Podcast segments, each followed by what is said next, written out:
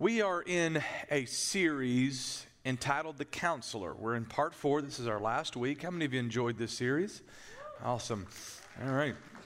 If you're here today and you've missed uh, some of the parts, I want to encourage you to get on our app or get on our website, download them, get them on your phone. You can watch them on podcast or you can watch them on video, either one. Um, we'll make sure all of those four are up this week. My media team, if you're listening, um, I'm counting on you to make sure that all four are up this week. And uh, you can listen to the series in its entirety. Maybe there's a week you want to go back and listen to again. Whatever that might be, you missed a week. Um, and, uh, but get it in your life, get it in your spirit. I think it's going to build your faith all the way through. We're asking questions, or, or actually, we're, we're reading questions that Jesus asked to different people.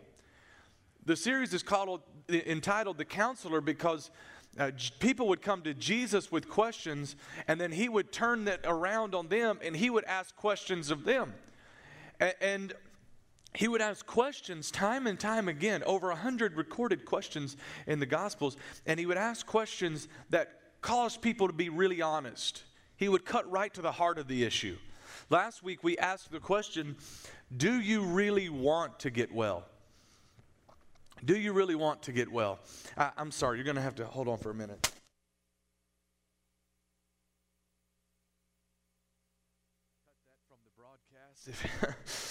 I'm so sorry. I'm going to need some water, Pastor Darren. Thank you. Um, you like that, didn't you? Just left-handed too. Um, from all my baseball coaching, caught it right in the pocket and everything. It was nice. Um, so, what, what was I talking about? Last week we asked the question Do you really want to get well? This was an insulting question. The guy's lame. He's been lame for 38 years. And Jesus asked him, Do you want to get well? Man, that's a mean question, Jesus. It seems obvious, but we, we note something. Jesus didn't ask the man, Do you need to get well? He asked him, Do you want to get well? Because Jesus knew something. You can't help people that need help, you can only help people that want help. So he said, do, do you want to get help? He didn't say, Do you need help today? Of course he needed help. But he asked him, Do you want to get well? When, when problems persist, there's at least three challenges that we face, and, and we talked about them last week. One is that the longer a problem persists, the more discouraged you become. It becomes discouraging, it weighs on us. The longer a problem persists, the more excuses you make. And then finally, finally, the longer a problem persists, the more we learn to compensate. We compensate for our issues. But you can only help someone who wants help. You cannot change what you are willing to tolerate. And until your desire becomes bigger than your disability, you will not start to find healing. So today we ask one final question Are you geared up and ready to go? Turn to the neighbor and say, You get ready. Here we go. Here's what's going to happen I'm going to read this scripture, and then we're going to pray, and then we're going to go straight to our video for our last video. Have you, have you enjoyed these videos? All right, we're going to go there for the last one. Mark chapter 4, verse 35. If you're there, say amen. Louder and prouder, say amen. Okay, I'm going to need your help today. As evening came, Jesus said to his disciples, Let's cross to the other side of the lake. So they took Jesus in the boat and they started out, leaving the crowds behind, although other boats followed. But soon a fierce storm came up. High waves were breaking into the boat, and it began to fill with water. This is a problem.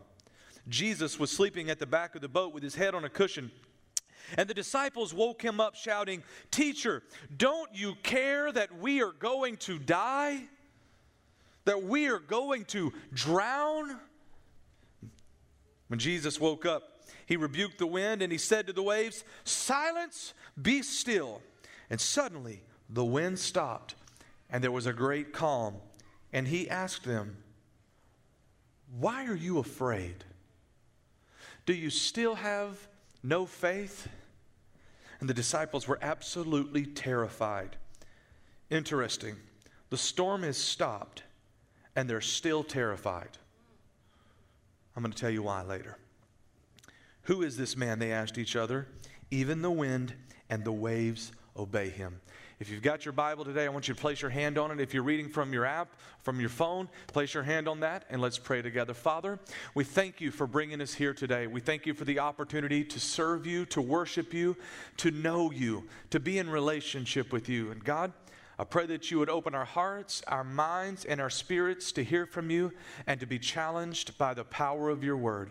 Bless us today, God. Speak to us. In Jesus' name we pray. Amen. Amen. Let's go to the video screen now. Why don't you tell me what happened? I was with Jesus all day. So we get on a boat to cross the lake, and, you know, more boats come too. I guess they were all so caught up in following him that they didn't even see it coming. See what coming? That storm last night. I have never been on the lake in a storm like that. And there Jesus is, in the stern, laying down oh, fast asleep. We woke him up. We asked him, Teacher, do you not care if we perish? How did he answer? He shouted at the storm, Quiet! Be still! And, and get this, just the wind just stopped. The lake completely flat. How did that make you feel? That part was awesome. But then he turned to us.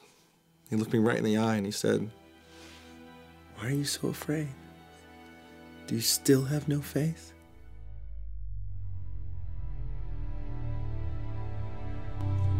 This is an interesting story. Jesus and his disciples have been on one side of the lake, and they're preaching, they're teaching. Jesus is doing miracles. He's healing the sick, he's healing the lame. He, he's, he's raised a widow's son from the dead. I mean, uh, Jesus is doing unbelievable miracles. And suddenly, after teaching and preaching, Jesus says, Come on, guys, let's get in the boat and let's go to the other side of the lake. The lake where they're referring to is the Sea of Galilee. And uh, it is an interesting place uh, geographically. The Sea of Galilee is actually about 685 feet below sea level. It's the largest uh, freshwater lake, I mean, the, the lowest freshwater lake on the planet, as I understand it. 685 foot below sea level. And it's surrounded, if you ever see a picture of it, it's surrounded by kind of some low lying mountains. Not uh, the, the Rocky Mountains, but low lying mountains that surround it. And it creates an atmosphere and a weather pattern that is conducive for storms to blow up, violent, violent storms to blow up, uh, especially late in the evening or over the nighttime hours. And so here are his disciples. In the afternoon, they get out into the boat, and of course, one more time, this storm blows up. Now, the sea was not huge. This lake is not massive. It's about 33 miles around, or it's got about 33 miles of shore. It's about 13 miles long. And so they get in on one side, and they're just going to go 13 miles, which is not a terrible, uh, terribly long distance when you're traveling on a boat until the storm comes up out of nowhere and it just suddenly, the storm is raging. You might can relate to it here living on the Gulf Coast, how that it can be beautiful and blue skies, and then in a matter of minutes, a storm comes up out of the Gulf, especially in the summer, in the afternoon. Uh, those afternoon sh- storms that pop up, and they just seem like they come out of nowhere. And one minute, the weather report is saying 0% chance of rain, but you're looking outside, and it's hailing and lightning and thundering makes the Weather Channel look like geniuses. And that's what happens. And the, and the Bible tells us that the storm was raging so strong that the waves were crashing over the boat and filling the boat with water. It gets these men's attention. Many of them were fishermen, not all of them, but, but many of them were fishermen. They should have been very comfortable on a boat, and yet suddenly this storm blows up and it scares them to death. Now, I've got to tell you, I, have been in uh, out on the water a couple of times when I thought the boat was going to sink. The first time I was about 12 years old or so, I was up in the mountains uh, right outside of Seattle, Washington.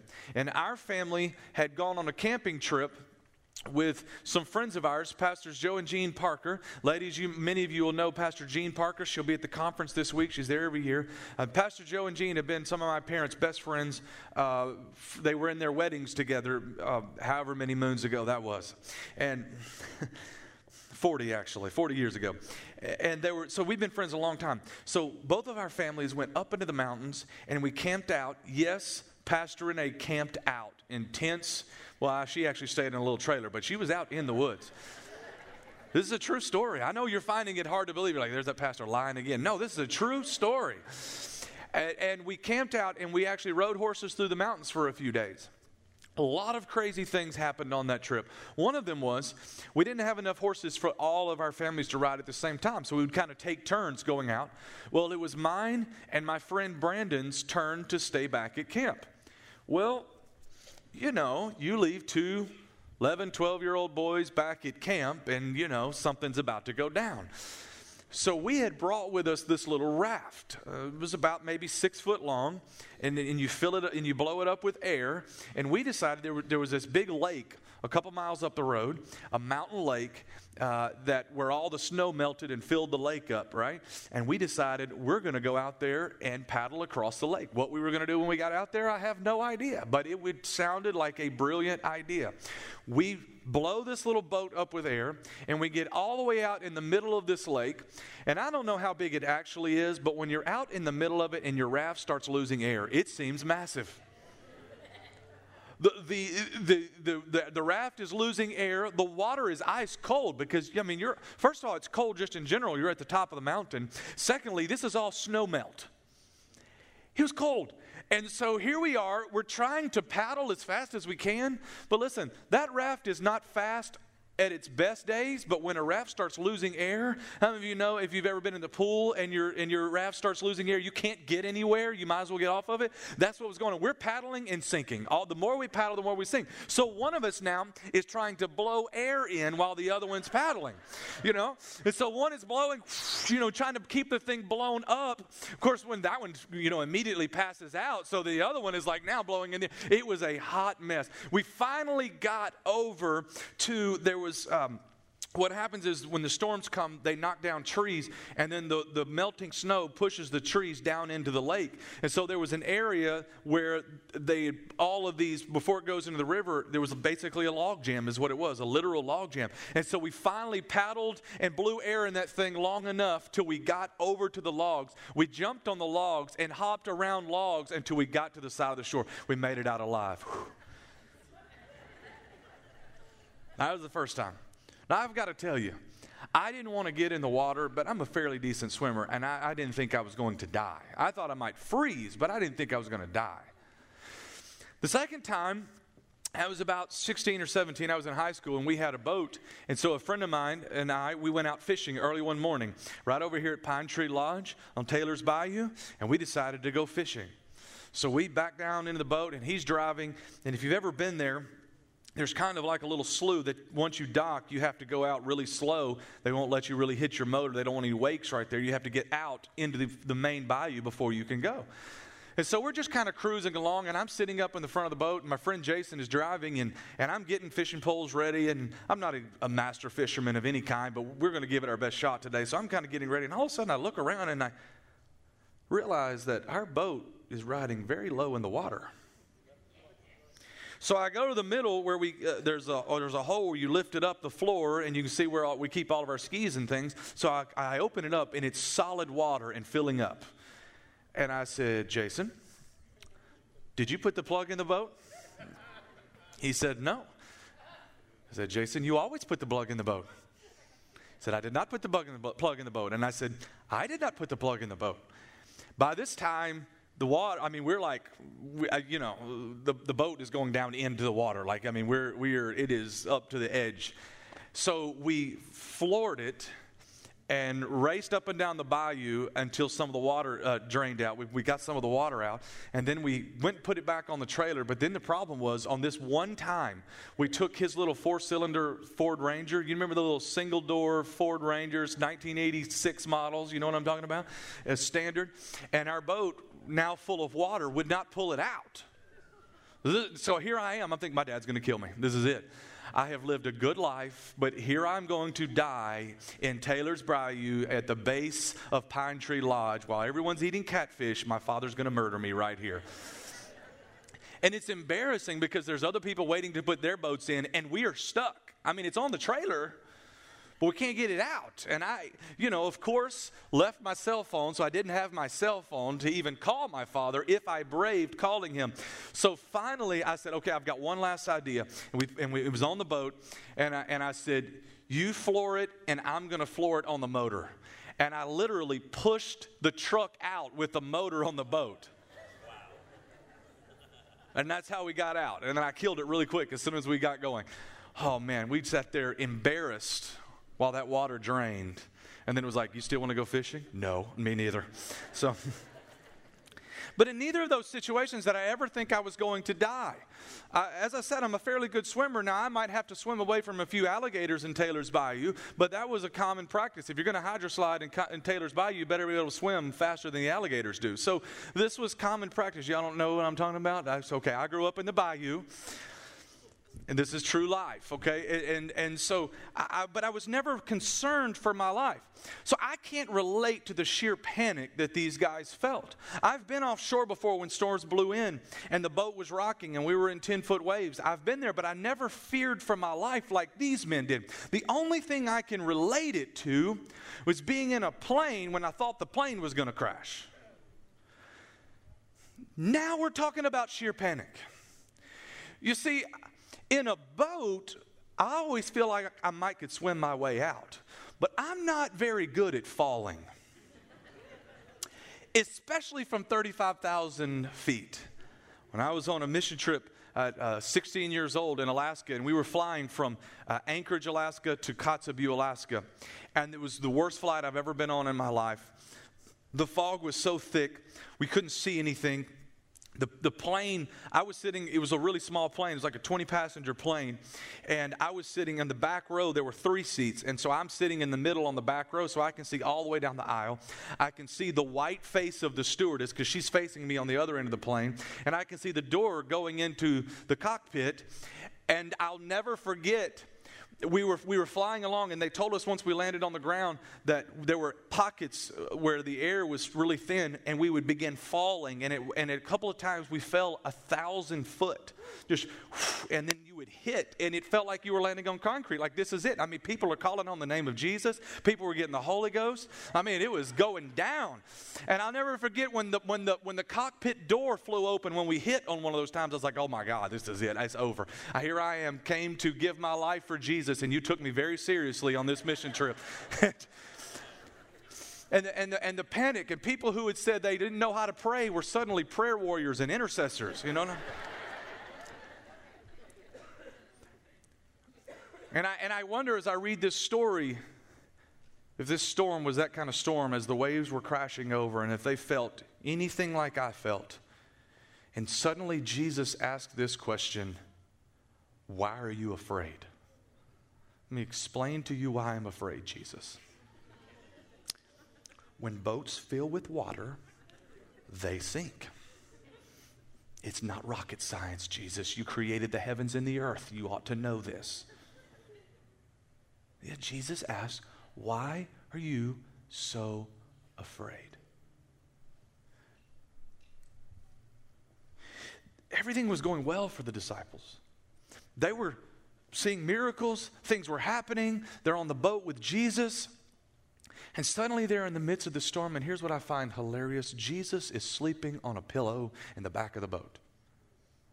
I, I don't know if you're going through a storm right now, and maybe you can relate to this, but I've, I've been through times in my life when, when the seas are raging and the storm is raging and the winds are blowing and things are not going well. And Jesus, it feels like he is asleep up on his stool in heaven and he's not caring about what's going on. They said, Teacher, do you even care that we're going to drown? He's sleeping. I don't know, maybe you've been there before where it feels like Jesus is silent and he's taking a nap and you're running for your life. Because everything was going well, everything was going their way, everything was happening like it was supposed to happen, and then suddenly it wasn't. Suddenly they were in the midst of a storm. Maybe you can relate. Things are going well in your life. You're having the best sales month that you've ever had in your life. You're setting records until you realize that the company is making layoffs, and because you were the last one hired, you're the first one to go. You've been working on your marriage. Things are going well. You've gotten it turned around. You had a date last week and it went wonderfully. You actually looked into each other's eyes and not into your cell phone. It was an amazing phenomenon. Things are turning around until your wife goes to the doctor and she gets news that can changes your life and shakes you to the core. Things were going well with your teenager. Things were going well with your child. They were getting better. It'd been some rough roads, but now maybe it was some smooth sailing. And all of a sudden, you got the phone call about the mistake they'd made that changed their life forever. We all go through different types of storms in our life. And I, I, want to, I want to encourage you today. You see, my family's in the midst of one of these storms at the moment. And things were going great until 10 o'clock on a Friday night. I got the phone call, and suddenly things were not going great. Things will be okay, but I'm in the middle of a storm right now, and sometimes it's hard to see. So, can I preach to you from the middle of my storm? And maybe you can relate. Maybe you've got a big storm in your life right now a big issue, a big problem, a big situation that you're facing, or maybe it's, it's small by comparison. But one way or another, you're in the middle of a storm and, and, it's raging, and Jesus seems to be silent, and you don't know what's going on, and you don't know if you're going to make it through. Maybe it's with you. Maybe it's with a loved one. Maybe it's with a friend, but you're in the middle of a storm. Can I encourage you today? I, I, want to try to encourage you today. And let me share these two things with you. I, am going to get back to my notes now. I, I want to share two important things with you. And I really believe that if you'll embrace these, God will help you. And it's important that we talk about them because, you know, I've found, uh, I've been in church my entire life, you know that. I'm 34 years old. Uh, we started Triumph Church when I was two years old, but even before that, my parents were pastors and evangelists traveling all over the world preaching the gospel. This is all that I've known in my life is church. And you know what I found? That church people are the best. They are masters at hiding their problems. Under the guise of I want to speak faith, we all but lie. How are you doing today? I'm blessed and highly favored. Knowing that we're one missed payment away from losing our home. How are you doing today? God is good all the time. And in our minds, we're saying, but don't feel like He's very good to me right now. And, and, we, and we hide them and we put on masks. And here's the problem we'll go outside these walls and we'll tell the whole world our issues, but we come into the place where there might be solutions and there might be answers and there might be someone else that's been through it before that has the faith to help you through, and we put on a mask because we feel like we have to act like everything's okay. It's all right for everything not to be okay. Can I just can I just say that for a minute? It is all right to say, you know what, God is good, but I'm in the middle of a storm right now. It is okay to say, you know what, I love Jesus and I know He's going to help me, but right now I'm in pain and I'm hurting and I need some help. That is okay. It doesn't mean you lack faith.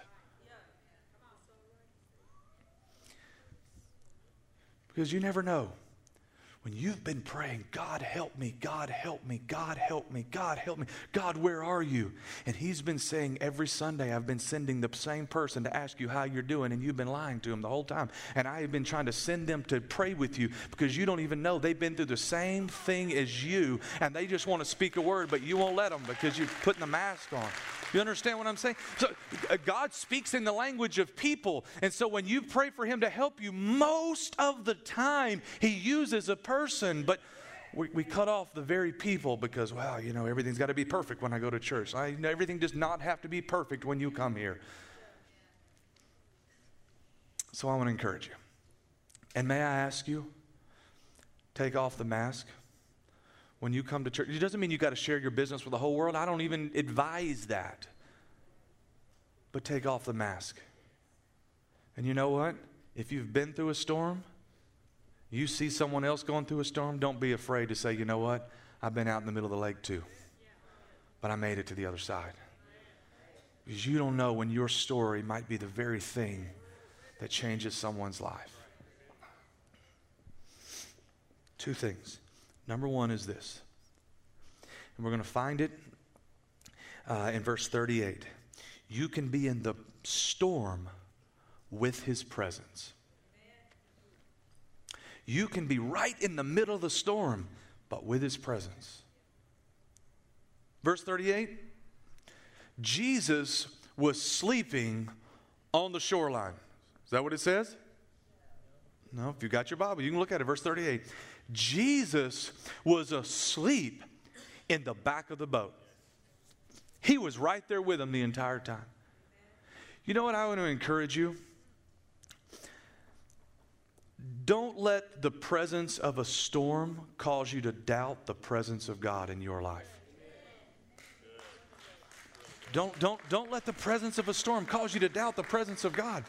Don't let the silence of God convince you that God is not with you.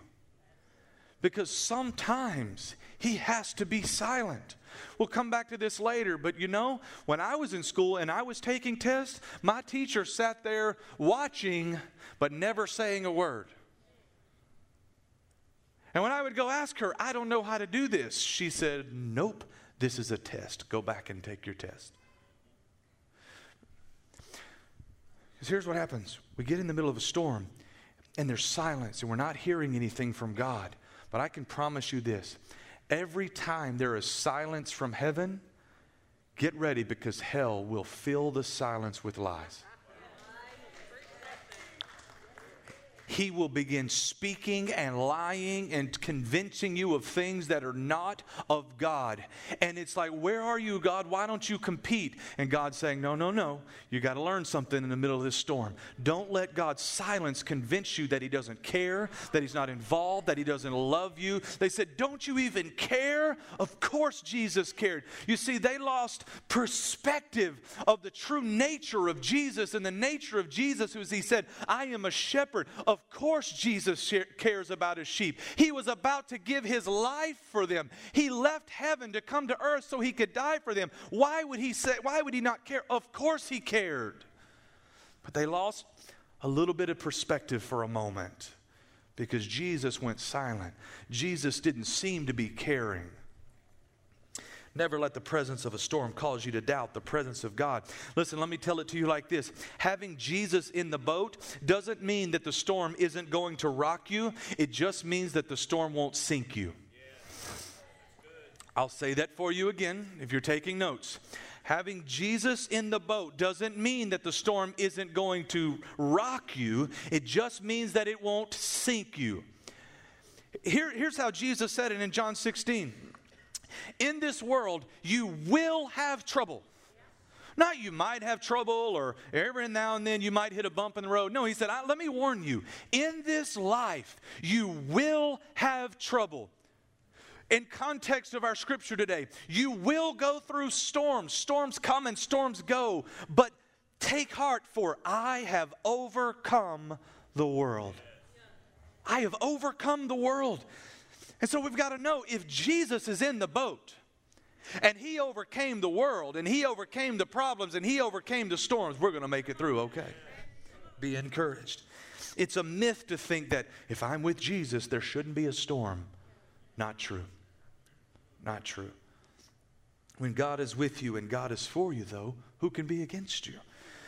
He was in the boat, and that changed everything. Having the presence of Jesus changed everything. The enemy wants to convince you that God doesn't care and He's not involved. So he brings in fear and worry and doubt, and he breaks away at your faith and your confidence in God. But in the midst of the storm, if you're there today, or if you know one that is someone that is there, you need to get some things resolved. When I am in the presence of God, I may not hear Him, but His strength is with me. I may not see Him yet, but His power is still with me. I may not feel him quite yet, but his authority is there with me. I may not know why he's asleep, but his grace is with me all the way. When his presence is here, all these things are involved in my life. They're in the boat with me. You got to get Jesus in your boat and stop being afraid.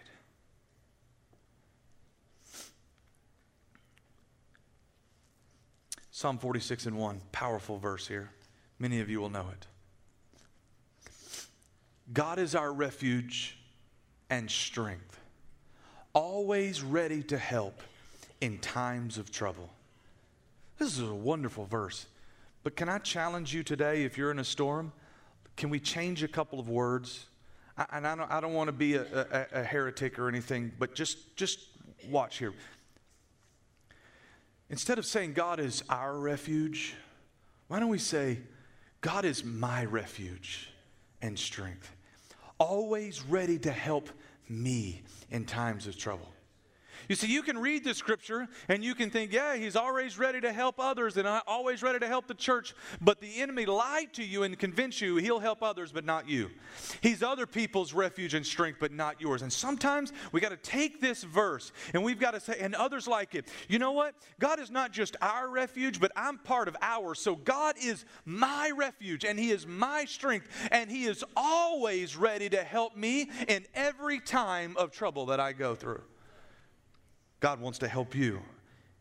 He wants to be with you. He wants to be your refuge and strength. And uh, moving on to the second thing I want to encourage you with this is that you may be in the storm, but you, you are there for His purposes. You're there for His purposes. Let's go back to the scripture and take a look at something. How did they end up on the boat? Verse 35. As evening came, Jesus said to his disciples, Let's cross to the other side of the lake.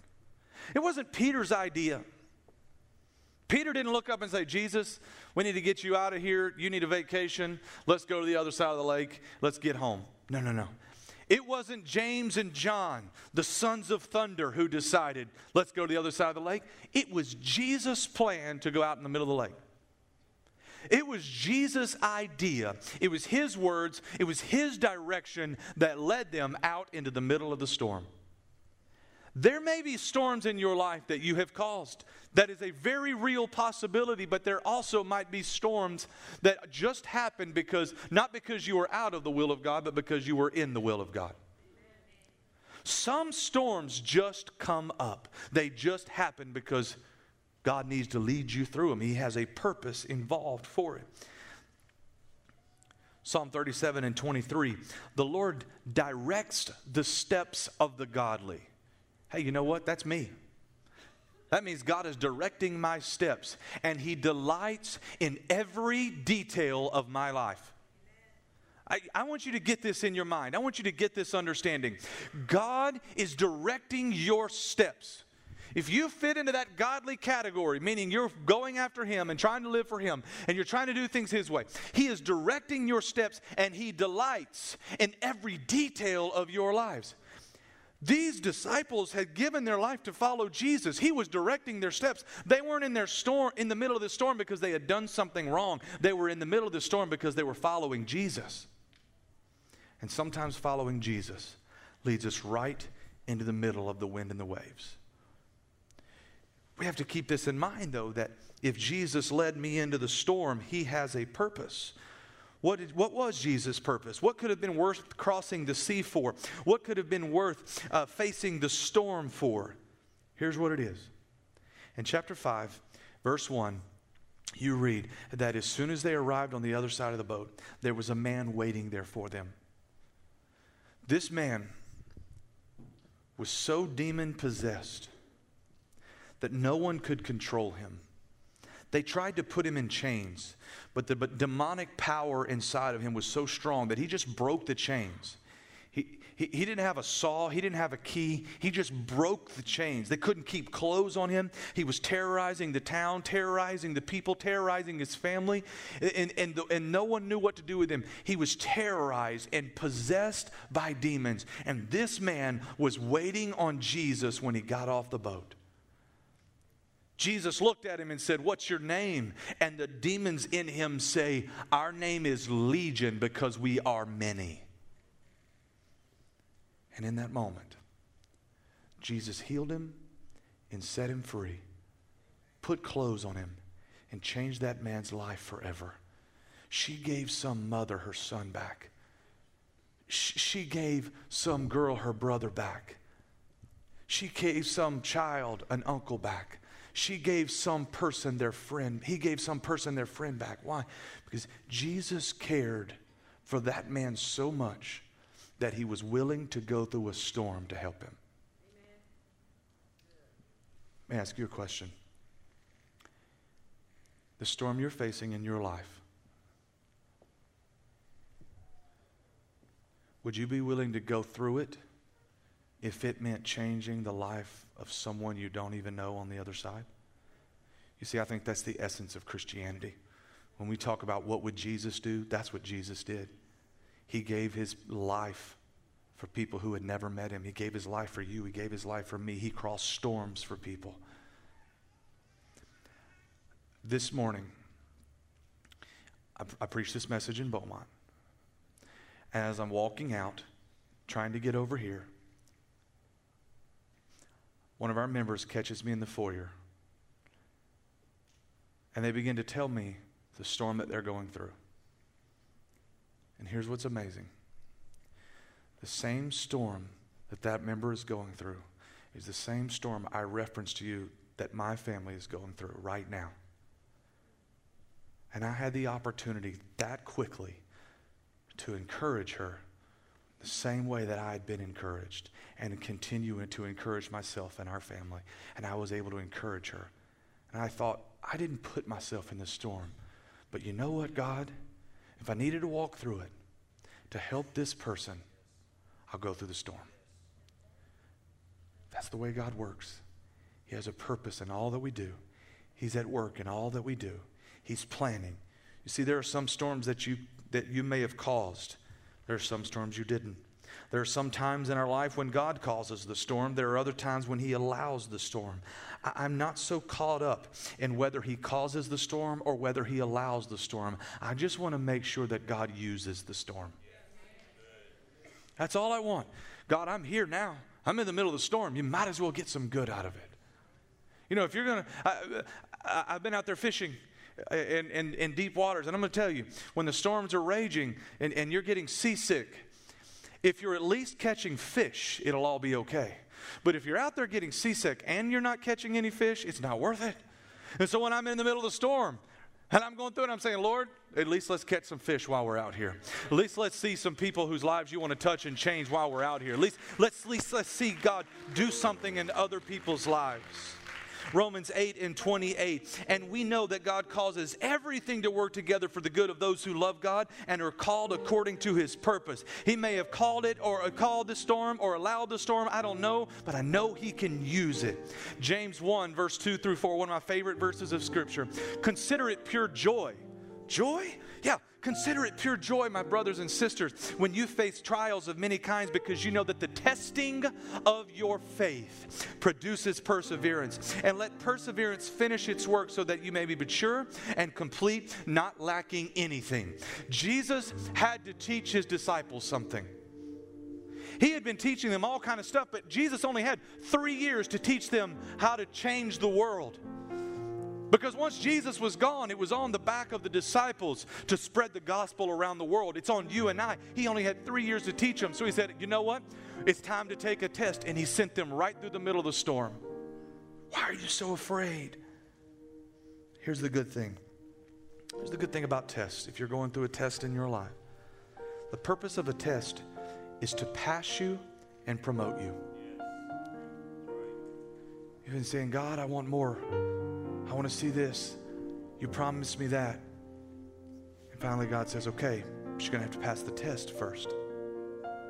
Think about when you were in school. Your teacher gave you a test so that you could pass, so that you could prove that you had an understanding of the material and that you were prepared for the next level. And that's what God has to do in our lives sometimes. We don't like being tested But yet, if we want to go to where God takes us, it might involve a test. Can I say this thing this to you? It could be that the difference between where you are and where God wants you to be is the storm that you have yet to endure. Between you and your dream is a storm. If you knew it, would you get on the boat anyway? Say, well, how did it blow up? I didn't even see where it was coming from. If you knew, would you have gotten on the boat? If you knew what it was going to take to get to the other side, would you get on the boat? We have to keep the big picture in mind. We have to keep the big picture in mind that God has a purpose and He has a plan. For these disciples, they lost sight of the good picture. They were, the big picture. They were afraid because they thought they were going to die on a boat in the middle of the sea. But let me tell you, Jesus did not die. His story was not to end on a boat at the bottom of a sea, but on the cross at the top of a hill. And they lost sight of the big picture. Don't lose sight of what God has for you when you're going through a storm. You'll give up and you'll want to move on, but God wants to take you through. One final thing, and we're going to close. Mark chapter 4, verse 38. Are you okay today? It's really quiet in here. Mark chapter 4, verse 38. I want you to notice what they call Jesus. Teacher, don't you care that we are going to drown? Don't you care that we're going to drown? Notice they called him teacher. Interesting note. Because Jesus was always teaching them things. As I just said, he had to teach them how to change the world. He had three years to do it. He had to teach them the message of the gospel. He had to teach them all types of things. He had to teach them about the kingdom. He was a teacher, and they knew him as teacher. But in the storm, something changed. Verse 41 they'd seen Jesus raise the dead, heal the sick, cleanse the leper. They'd seen all these things. But now they've seen Jesus control the wind and the waves. And I want you to know the disciples were absolutely terrified after the storm has calmed down. And they said, Who is this man? They asked each other. Even the wind and waves obey him. They had been walking with him, and yet in this moment, they learned something new about Jesus. What is it? in the storm. And before this, they called him teacher. After this, as you go through the, the, the, rest of their story, and especially when you read the letters that they wrote about the life of Jesus, you find them often using a different term. They don't use teacher so much anymore, they use a different term. We find it in Psalm 89, 8 and 9. Who is like you, Lord God Almighty? You, Lord, and I want you to notice the term here, you, Lord, is the title they're using, are mighty and your faithfulness surrounds you. You rule over the surging sea, and when its waves mount up, you still them. I want you to get a picture of this.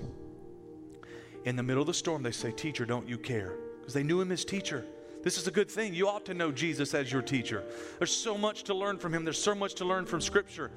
But when Jesus calmed the storm, Psalm 89, verse 8 and 9 became real. And they recognized this is not just a teacher and a rabbi, but we are with the Lord God Almighty. And they were not afraid of the storm anymore. But the word that's used for terrified there or, or fear there, it, it now means a reverence or an awe inspiring fear of something bigger or someone bigger. Here's what changed we knew him as teacher, but when he calmed the storm, now we recognize he is Lord of all. And when you read their letters that they wrote, letters of Paul, the letters of Peter, the letters of James and John, they often call him the Lord Jesus Christ because now he became Lord. I want to ask you today a couple of things. Is, is, is Jesus in the boat with you? You see, if his presence is with you, you're going to make it through. He'll change everything. And, and, his power and his, and his authority and his grace and his strength and his goodness and all these things are there. But the question starts with Is Jesus even in the boat with you? And if he's in the boat with you, have you called him Lord? Or is he just teacher? Or is he just, well, he'll help me if it fits onto my terms. But what kind of Jesus are you in the boat with? If Jesus is not in the boat with you, I can't guarantee you his presence and I can't guarantee you that he's going to help you through. But getting Jesus in the boat is very easy. Getting Jesus in your life is a very simple thing, it just involves a request because Jesus wants to be in your boat, he wants to be in your life, he wants to help you. So I need to ask you a question today. I need to ask you if Jesus is in your boat with every head bowed and every eye closed, those watching on the line, same online, same for you at home, wherever you are. I'm not asking about your husband's wife, your uh, life, or your wife's life, or your kid's life, or your parents' life, or your neighbor's life, or your pastor's life. I'm asking, is Jesus in your boat with you? Is he Lord of all in your life? If he's not, we need to get him in the boat. Would you just raise your hand if you want to get Jesus in the boat with you today? Yeah, I see hands going up. There's more. In the balcony, I see you. In the balcony, I see you. If you're watching online, raise your hand. Why? I can't see you. No, but God can. Say, Jesus, I want you in the boat with me today. I see your hands all over the place. All right? You can put those down. I'm going to ask every person in the room and every person watching online to say this prayer with me Dear Jesus, I want you to be in my boat. I want you to be in my life and I want you to be the Lord of my life. Forgive me of my sins. Wash me clean. Be my Savior. Be my Lord and be my King. I love you, Jesus, and I want to live for you forever. In Jesus' name, amen. Amen. Would you clap your hands and rejoice in the Lord this morning? Amen. We're going to close with this prayer, and then we have some babies I'm excited to dedicate today. And uh, if you need to leave, you'll be able to do that, no problem. Uh, if you want to stay and watch and take pictures, and you, you enjoy seeing the babies all dressed up, uh, we, um, it's going to be an exciting time. But here's what I'm going to do: if you're going through a storm today, I want to pray for you. I want to pray for you. If you if if you're going through a storm, big or little, doesn't matter, and and you want and you need God to speak over your life, peace be still. I want to pray over the storm that you're in. And uh, all I want you to do is stand up on your feet and lift both hands with me, and I'm going to release a prayer over your life, and I believe things are going to change. Yeah. Up in the balcony, I see you. Yeah. All right. All right. Father, for every person in this room, Lord, you know every detail of the storm. You know uh, the size of every wave. You know every trouble. You know every trial. You know everything that we're facing. And God, though I may not, you do, and you have been there all along. So, Lord, I pray that your presence would go grow stronger. I pray that your voice would speak louder. And I declare right now, I speak to the winds and I speak to the waves, and I declare, Peace be still in the name of Jesus, not on my authority, but on the authority of Jesus Christ, who, who who spoke to the winds and the waves for the disciples, we do it here today. And we say, Peace be still to every storm, big or small. In Jesus' name we pray. Amen, amen, amen. I love you so much. If you're watching online, be encouraged. God's going to cause things to begin calming down this week in the name of Jesus. The winds are reducing.